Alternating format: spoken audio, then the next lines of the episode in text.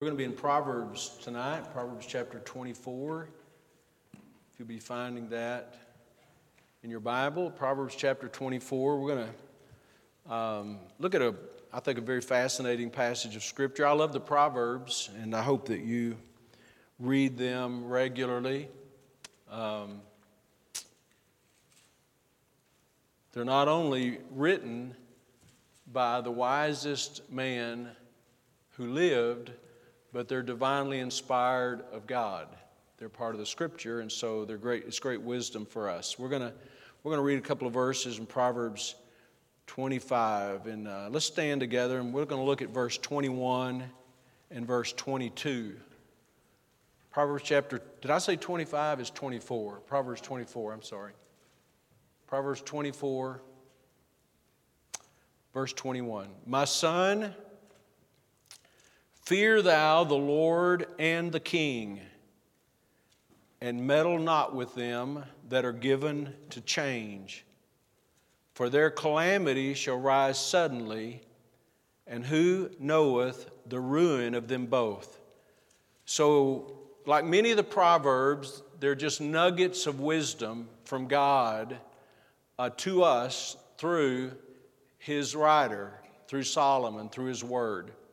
And um, I want to read it again. Let's just think about this verse, then we're going to dig into it in a moment. My son, fear thou the Lord and the king, and meddle not with them that are given to change, for their calamity shall rise suddenly, and who knoweth the ruin of them both? And let's pray. Father, please bless tonight as we study your word together. Open our eyes, our hearts. Help us to embrace your truth. Thank you that it's not only truth, factual, but it's also practical. And we pray that we could apply it to our life in a way that would not only please you, but would be a blessing to others. And we thank you in Jesus' name. Amen. You may be seated. So this is like a warning. There are a lot of warnings in Proverbs, and this is one of them. Uh, he says, fear, fear thou the Lord and the king. There are many, many warnings in Proverbs. There are several.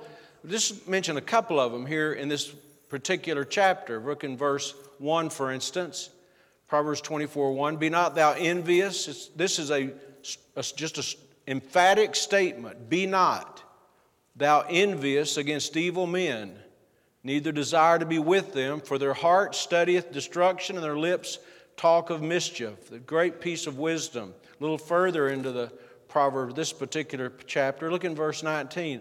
Fret not thyself because of evil men, neither be thou envious at the wicked. For there shall be no reward to the evil man. The candle of the wicked shall be put out. Just biblical, practical wisdom. And uh, many of these. And uh, look in, look in uh, verse twenty-three. These things also belong to the wise. It is not good to have respect of persons in judgment. He that saith unto the wicked, thou art righteous, him shall the people curse, nation shall abhor, abhor him. But to them that rebuke him shall be a delight, and a good blessing shall come upon them. Don't you just love the Proverbs? I mean, these are things we can use in our life, and uh, we need to read them and and study them. So here's, here he's warning us in verse twenty-one about those who are given to change. That's the phrase in the Bible, given to change. And it begins, though, with a, with a respect that people should have in verse twenty-one.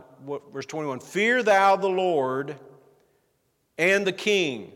Two separate um, words of instruction, but about the same thing. First of all, we're to fear God.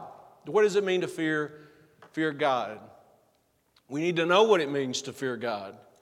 It's a wholesome, reverential honor of God. You know, when Moses um, stood before that burning bush, and he was told, take, take off your shoes because you're on holy ground. It wasn't holy ground because it was sand, special sand in the desert. It was holy ground because God was there. We're to, we're to fear God. We're to develop a wholesome, healthy reverent, reverence for God. The fear of God is a dread of displeasing Him. We don't want God to be displeased with us. It's an awareness of His presence, awareness of His position, and a desire to please Him. But we're also to fear the King. It says in verse twenty-one, fear the King. We're to respect and honor those that are in positions of leadership and authority. This doesn't mean we agree with everything they say. We're, we don't, we're not really always fearing the person. We're fearing the position that they're in. You know, there, there are very few things, as a matter of fact, very, very, very, very, very few things that our president, our current president does that I would approve of, that I would agree with. And I think that's true of many people that are here.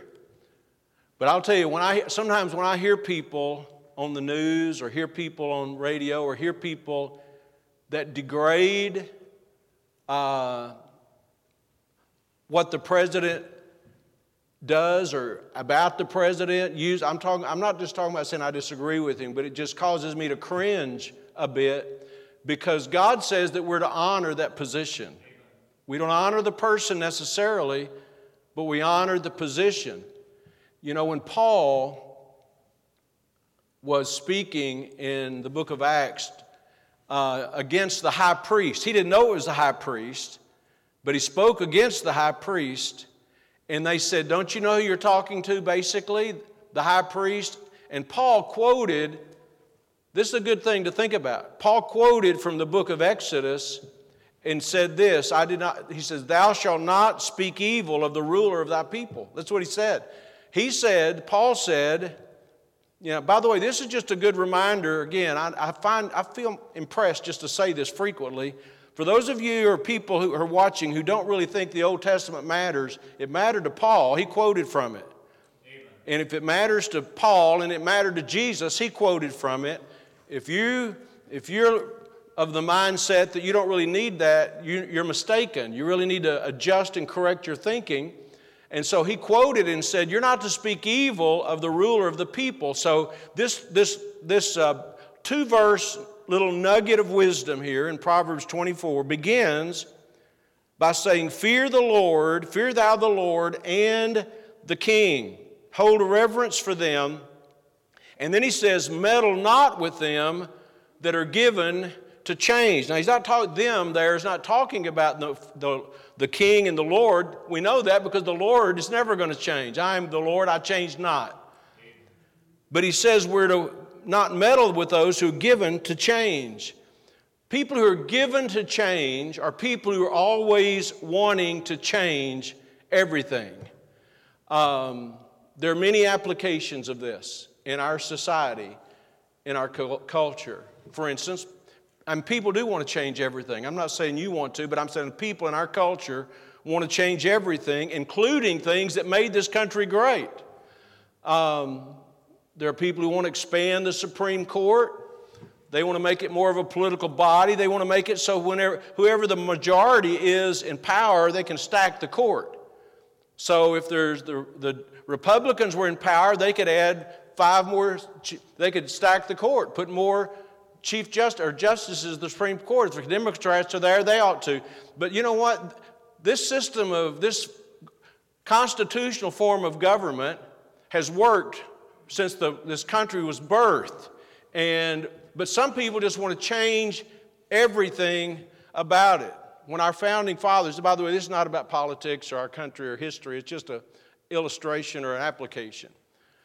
When our founding fathers formed this country, they believed that there were certain unalienable rights. That means they're God-given rights. And one of those is the right to life. Life, liberty, and the pursuit of happiness. And now people want to say that we ought to, we ought to be able to choose whether we want somebody to live or not. You, maybe you ought to, you know, the only person you ought to be able to choose about living is is you, and you really you shouldn't. God ought to make that choice. But people want to change everything. That's the whole point. The Bible says, meddle not with them that are given to change. And the same thing is happening in the matter of doctrine and belief. Um, I, I, I read something the other day that just so caught my attention. I was looking through, we get these magazines here at the church, religious magazines, and I was looking through this religious magazine to see for something I could preach about. And I found this ad right here, an ad for a book. Now, this is in a purely religious magazine. Here's the title of the book, Heavy Burdens. Sounds interesting. And on the front of the book is a subtitle, Seven Ways L G B T Q Christians Experience Harm in the Church. It's a book about how L G B T Q Christians, Christians are being hurt by the church, a whole book devoted to that subject. And um, it's, it's, a, it's about, I was intrigued by this. It's about the way churches have damaged their members who are lesbians or gay or bisexual or transsexual. The Q is queer. That's the word that they use. It's about how churches are hurting their members that have these sexual preferences. And I'm talking about how people just want to change everything. The whole point is, the Bible's very clear, meddle not with them that are given to change. And there's no mistake about it. Those sexual choices are sinful. They're sinful. We're not, God is the one that made these choices. I mean, God made a clear, clearly records in the Bible what's right and what's wrong. Now, let me say this, and I, I'm, I want to be careful about this because I don't want to be misunderstood. But I think we ought to be careful that our attitudes toward these kind of lifestyles are not hateful and abusive, because sinners need the mercy of God. Sinners need the grace of God. But this person that wrote this book, I, I was looking today out of curiosity about some stuff about the author and about what people said about this book. I mean, people, even the, even college seminaries where they're training theologians are praising this book. And just to make sure I wasn't misunderstanding anything, I looked at an interview that this author had with a person, and basically they, this author summarized this book by saying the church um, must, you know, care for all, even their members who are L G B T Q. Now, that's a radical position. I think you'd agree with that. But what I'm saying is it embodies the kinds of changes that are taking place in our society, in our culture. It's an illustration. And, the, and to top it off, that this book was advertised in a Christian magazine. That, you say, you got to be making this up. This is this is stranger than fiction. It really is. So that's the that's the society we live in, given to change. And some changes are good. And some changes, I think, are really neither good nor bad. But some changes are very unhealthy.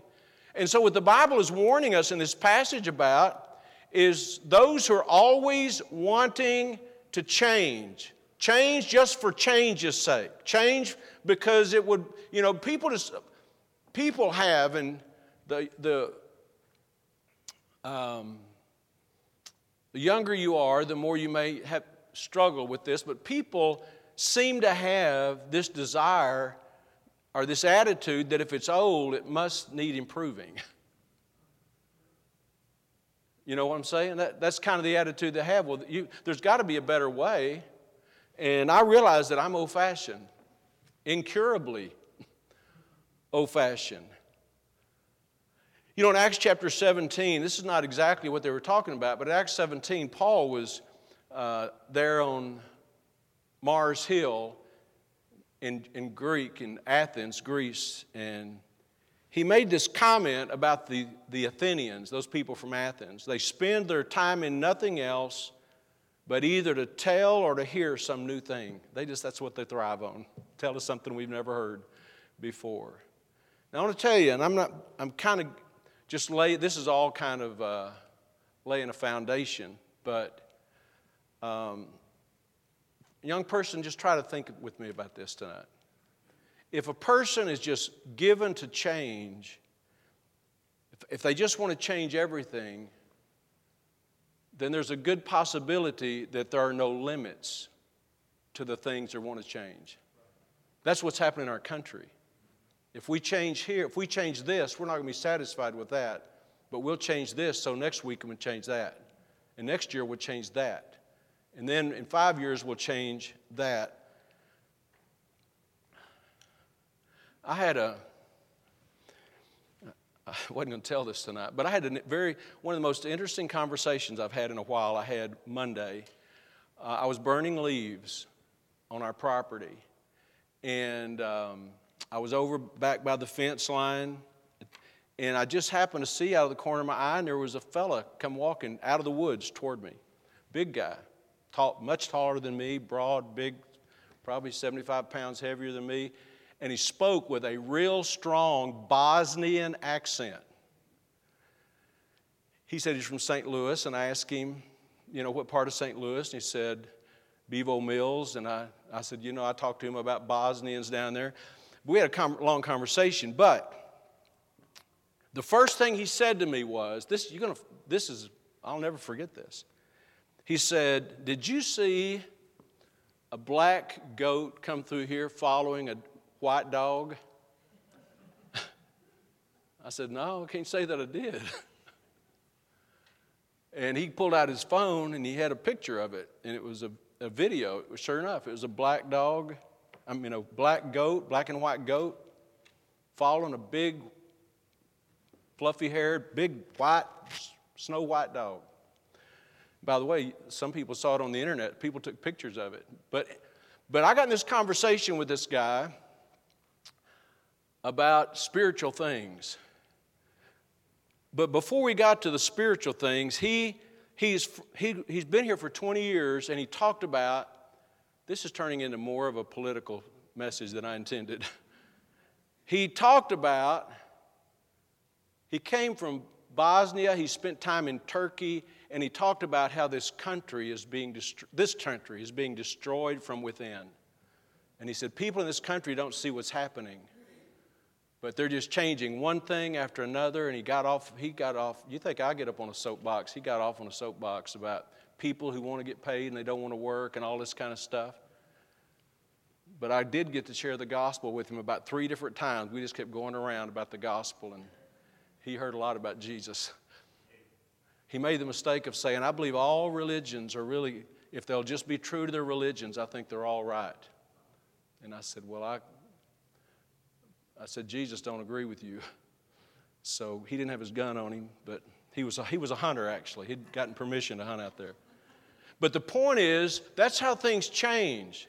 And young people, young people, I know that uh, you haven't seen as much of these changes as some of us have, but I'm telling you, uh, we're in a heap of trouble. Not just in America, but in Christianity. When this kind of stuff flies for Christian beliefs, we're in a big, big trouble. And um, changes ought to be deliberate. Changes ought to be calculated. Changes ought to be justified, and for Christians, they ought to be biblical. Something, just because, I said this earlier, but some, just because something's old doesn't mean it needs to be improved. Keep this in mind. Keep this in mind. God, if you could take your mind back, not just one hundred years, not just one thousand years, not just a trillion years, if you could take your mind back A hundred trillion years. If, no matter how far back you go, God is exactly today like He was then. God has not changed. That's true. So, some changes are not good or bad, and some changes are really good, and some changes are really bad. For instance, smartphones. I was one of the last people I was one of the last people in my family to get a phone, one of these kind of phones. Not a smartphone, just a flip phone.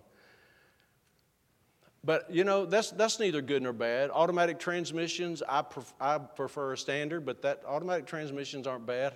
I was just telling my wife the other day, driving down the road, I said, you know, I really still believe that the high beam switch on the floorboard makes more sense than on the on the steering column. But I can live with it. But I don't think it was that, so it's not either good nor bad. I just preferred the other way. By the way, If if I when I bought my truck, if I could have bought a truck without electric windows, I would have. That's just me. I, I you know they don't break down as much. I mean, you just say you don't. You live from another world. No, I just I live in this world. I just. But those are changes that are not bad or good. Some of them, and some changes are good. Yesterday, I'll give you a good example. Yesterday, we needed some paper to finish, print some more of these Christmas tracts. So yesterday, Tracy ordered the paper, sitting at her desk. She ordered the paper, and um, today, a man brought it to the door. That's pretty good, isn't it? And got the cheap, and without any postage paid, twenty-four hours later, free. They brought it. And that's not a bad chance. Who would have thought that? Jim, who would have thought that? I mean, people could do that, that without getting in your car, going and buy it. I'm just saying things have, things have changed. My parents would never have imagined that. But some changes don't matter that much. Far as I can remember, I've never preached in this church or any church without a white shirt. You may have never noticed that. And the reason is I've got a Bible verse that I'd like to share with you. I've never thought it was spiritual. I never thought it was biblical. I just made that choice. I was, today I wore a, white, a black shirt to the office. And I thought about wearing it tonight just to see if anybody would notice it. The point is, changes, all change don't really matter. You know, someone visits our church, I don't tell them you have to wear a white shirt. I'm just saying some changes don't really matter. But some changes really do matter. Uh, thirty-four or so years ago, after the process of educating our church family for weeks and weeks and weeks about why I didn't think we should be a Southern Baptist church, we decided to pull the plug on our relationship to the Southern Baptist Convention. And that, that was not a decision that was made lightly by me or by our church. And there are reasons for that.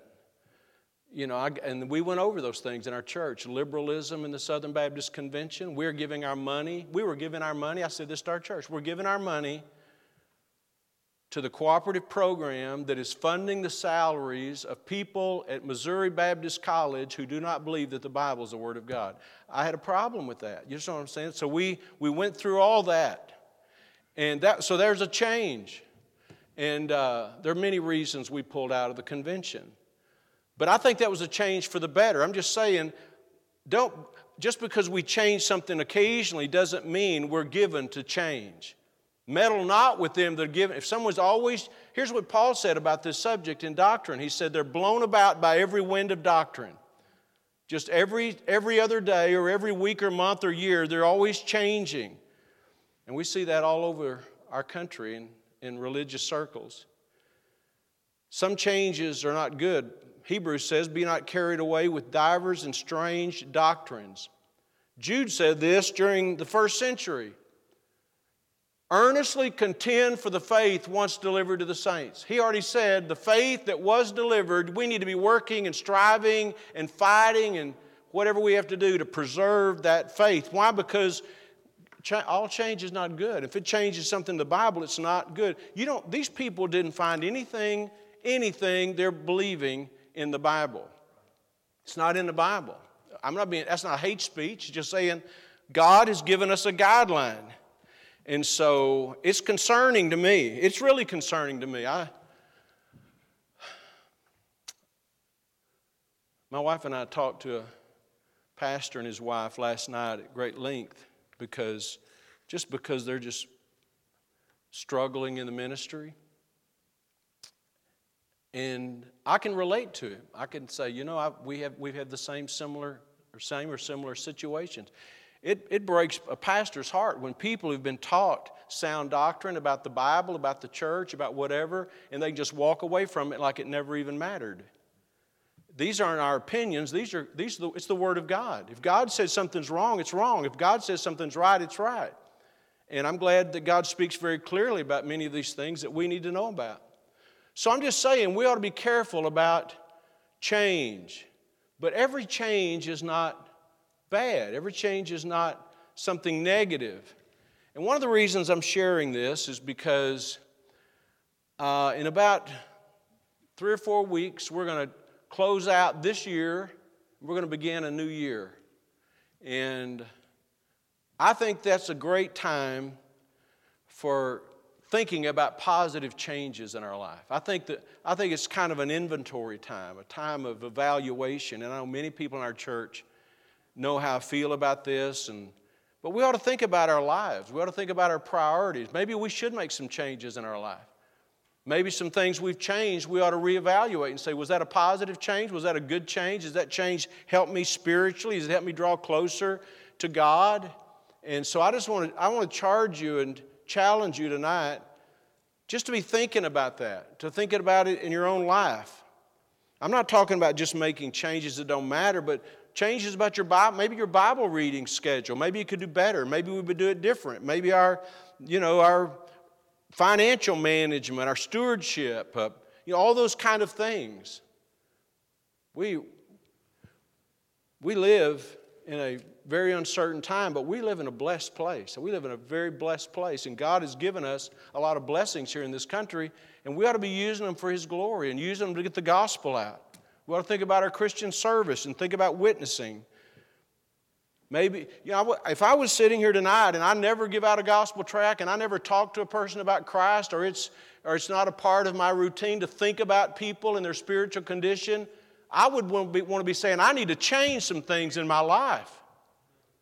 You can't change things in my life. I can't change things in your life. But the Bible changes us. The Bible wants to change us. We ought to think about our stewardship of time, all the time that we spend doing things that maybe don't really matter.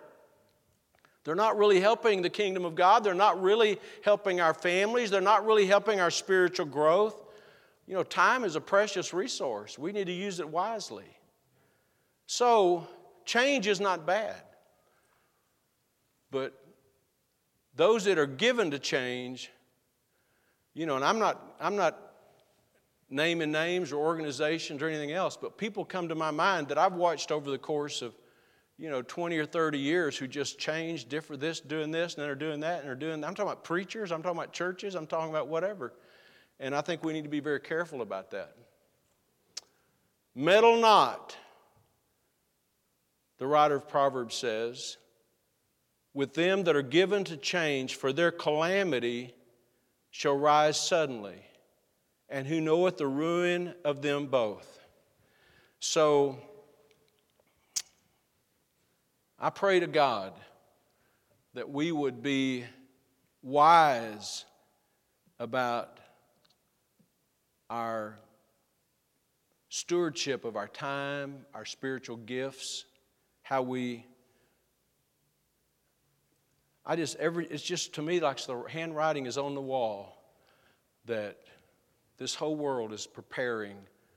I'm not saying it's happening in my lifetime. I'm not saying it's happening in your lifetime. But I'm just saying the whole world is on a fast track to a global society, a global government, a, and a takeover of personal rights. And and I'll tell you, I'm, I don't think the answer is political. I think it's spiritual. We need to be seeking God and doing what we can to help people hear the gospel. Amen. Amen.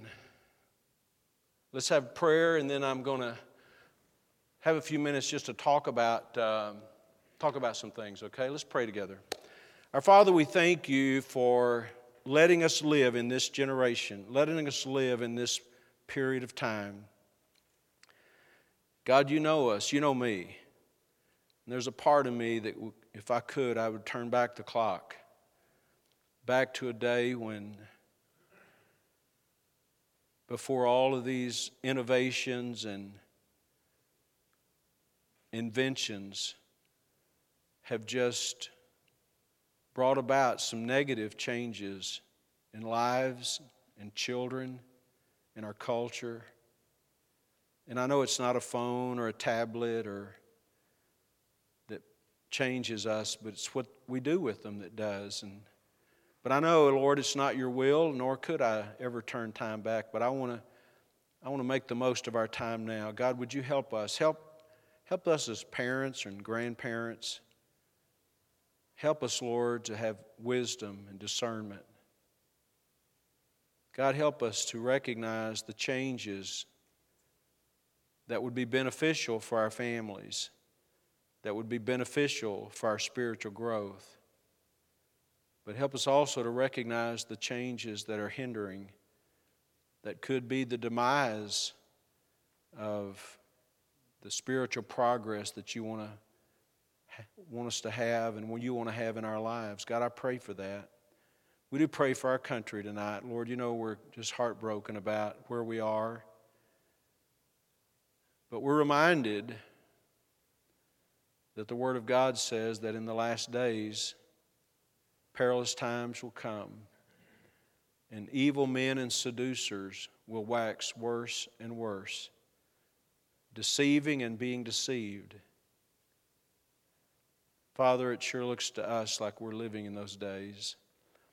So I pray that, God, you'd help us as believers to be diligent, to be vigilant, to be serious about our walk with you, about our stewardship of our life. We pray for that. While our heads are bowed this evening and while folks are praying, would you just take a moment and pray? You know, pointing out the problems in culture and society in itself doesn't really help, except it just makes us aware and it warns us. We can't change everybody else, but we are responsible to change our own lives, to be what God wants us to be.